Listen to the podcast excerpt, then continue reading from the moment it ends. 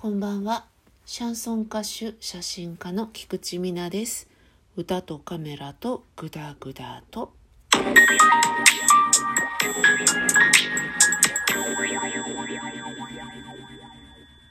コロナ禍ではありますが、撮影は続けております。何回かね、お話ししてますけれども、ちょっと繁華街っていうのはやっぱりね、行きたいけれど、まあ、用心はしているかなっていう感じですね。その代わり普段だと優先順位が低くなっちゃうようなちょっと田舎とかわざわざ行かないかなっていうような場所とかね。ラジオトークで話した中では千川の河野台の辻切とか、えーと、流山の比ヶ崎の死人坂とかそういうところをねこの機会に撮影に行っています。混まないしね。いいかなと思ってですね行ってるわけなんですけどまあもともとね下町とかそういうところを撮る方なので街の風景を見てるとねああそうかって思うこととかあるんですよ。例えばですね商店みたいなお家の前を通ったりすると多分昔はお魚屋さんだったんだろうなとかお豆腐屋さんだったんだろうなとかそういうねお店の前を通ることがあるんですよね。もうねご商売をやってらっしゃらなくて全体的な雰囲気からね多分ご高齢になって引退されたんだろうなっていうのがわかるわけですね。ご商売やってらしたお家っていうのはお店をお辞めになってからも入り口だったところに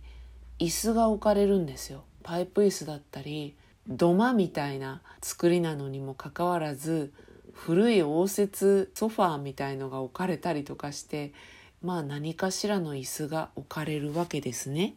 それをね何例か見てるうちにああそうなんだって思ったんです。きっとねご主人だった方が辞められてからも座るんだと思うんですねその椅子に。だいたいそのお店の入り口付近で物を売ってたりあとレジがあったりするわけですからそのねご主人はそこに座ってね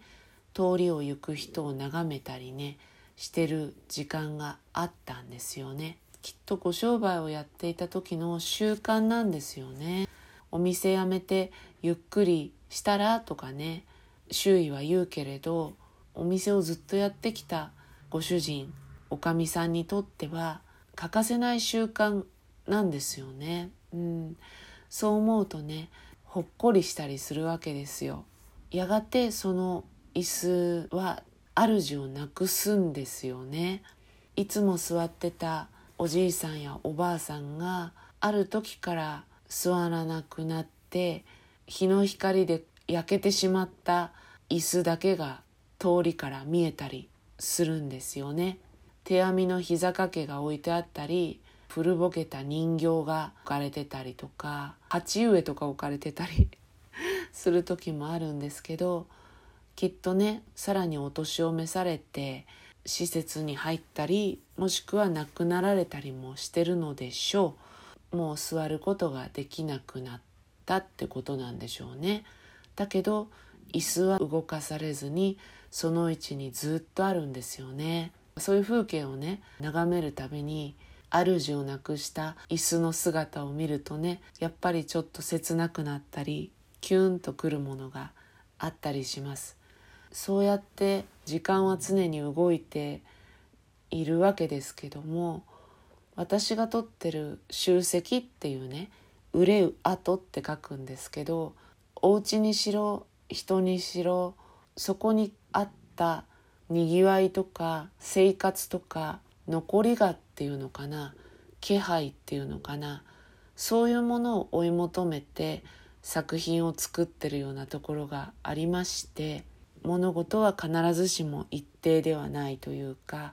ここに確かにあの人がいたとか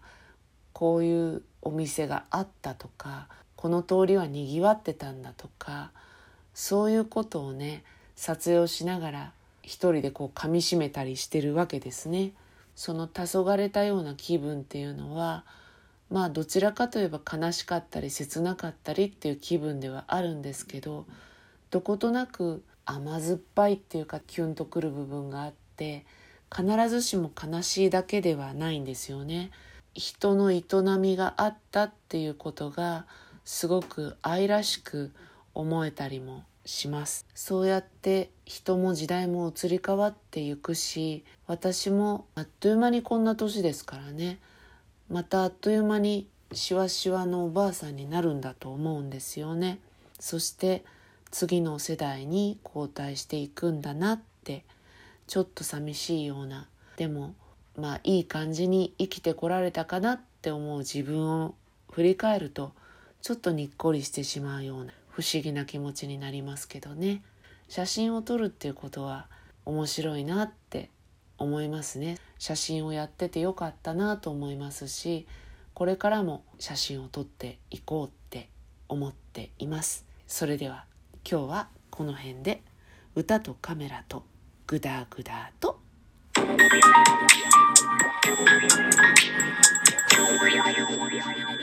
Thank.